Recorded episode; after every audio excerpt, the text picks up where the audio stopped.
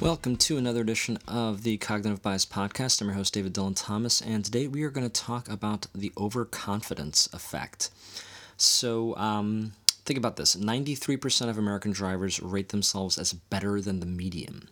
68% of the faculty at the University of Nebraska rate themselves in the top 25% for teaching ability.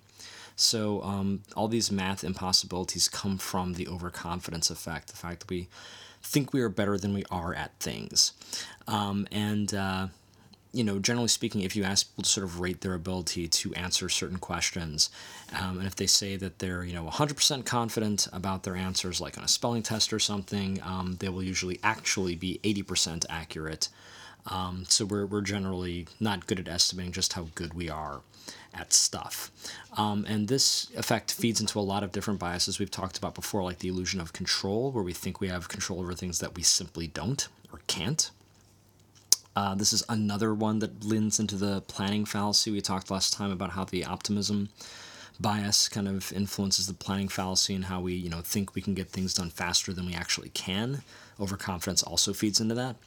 Um, and the sunk cost fallacy we've talked about, where people will just keep doing something over and over again, even though it isn't working, because they're kind of overconfident in their ability to continue with it. So you'll see strikes that last longer because both the union and management believe they can hold out longer, or wars that get started because one army thinks that they have a better army than they actually do um, or lawsuits that go on forever because people think that you know they're they're overconfident in their ability to win, so they you know never settle.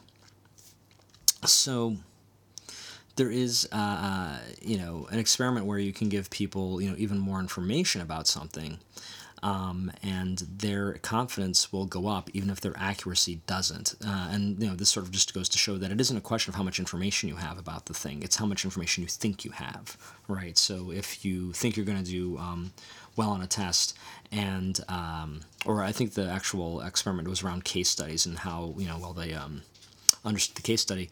Um, the the more information they gave them about the case study, they grew more confident that they could, you know, answer questions about it, but their actual accuracy didn't go up at all.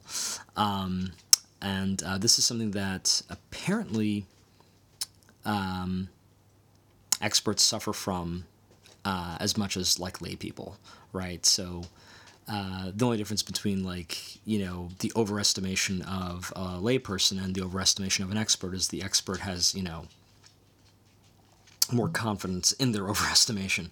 Um, they're both their their accuracy, I should say, their the accuracy in their answer tends to be you know the same. If it's like asking an economist, you know, where will oil, prices be five years from now, their estimates tend not to be that much better than like you know say a, a zookeeper. Uh, one of the articles I read sort of made that comparison, but the confidence that the um, the economists have is higher. Um, so anyway, being an expert doesn't really save you from this. Um, there's an interesting variation on this with Google. Um, there's an episode of the You Are Not So Smart podcast that talks about the search effect. And it's basically a study they've done where they looked at people who, um, given the ability to actually use Google to find answers, suddenly estimate themselves as better experts in uh, asking, answering questions like, say, about the weather um, than they would otherwise.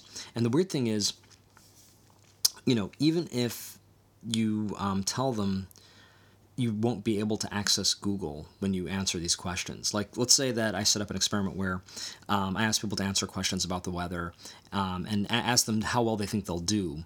And one group, you know, has access to uh, Google, and then the other, you know, d- doesn't. The ones who sort of have access to Google think they're going to do better. Um, but then afterwards, they sort of rate themselves as being smarter about the weather and uh, even if you sort of tell them, okay, well, what if you didn't have access to the internet? Do you still think you're smarter? And they say yes anyway. That's the part that blew my mind was that I get people feeling more confident in their abilities when they have access to, you know, the body of knowledge that is the internet. But even if you take that away, they still think, just because of their exposure, their previous exposure to the internet, and that ability to have that sort of extra brain, that that is somehow going to persist even when they don't have access. That's the part I don't get, but it's a real thing. Um, but it's yet another kind of manifestation, more modern manifestation of the overconfidence effect. Um, men tend to suffer from this more than women. I don't know that I find that that surprising. Um, and uh, presumably Americans suffer more from this because there's this whole thing where we tend to do more poorly from a student perspective, school perspective, on almost every sort of measure you can think of than other countries, except when it comes to confidence. We are more confident in our ability than other uh, countries' students are in their abilities. Um, and you can sort of start to see, you know, why this is. You know, overconfidence effect uh, tends to be something we get rewarded for um, in this country and in others, really. Uh, if you think about politics, sort of the most confident-seeming candidate tends to do better. Um, we kind of reward people for their overconfidence. And, you know, similar to what happens with the optimism bias, um, if you don't have some degree of this bias, you don't you don't really get things like a healthy economy. There has to be some disagreement, like with the stock market, around my confidence about you know the value of this stock versus your confidence. If there's no disagreement there, the stock market doesn't move at all. Um, we kind we kind of have to be able to disagree about the value of things in order to move an economy forward, um, or to decide to invest money. Um, and it, there is a degree to which you know this tends to be limited to what appear to be uh, simple or easy or not super complicated task. If you ask people about heart surgery, they will definitely say, no, I don't think I can handle that. Like super difficult task, it tends to reverse itself, and we tend to think we'll be worse at it than other people. So it isn't completely irrational, but it is still overrepresenting yourself for just how much of a badass you really are. Um, so anyway, kind of a, an, another iteration of the optimism bias. Um, I am going to be going on a break. Um, this coming week coming up, we're not going to have an episode because I will be in Copenhagen um, at the UX Copenhagen conference. Um, and I actually will probably be recording a couple podcasts for the conference while I'm out there.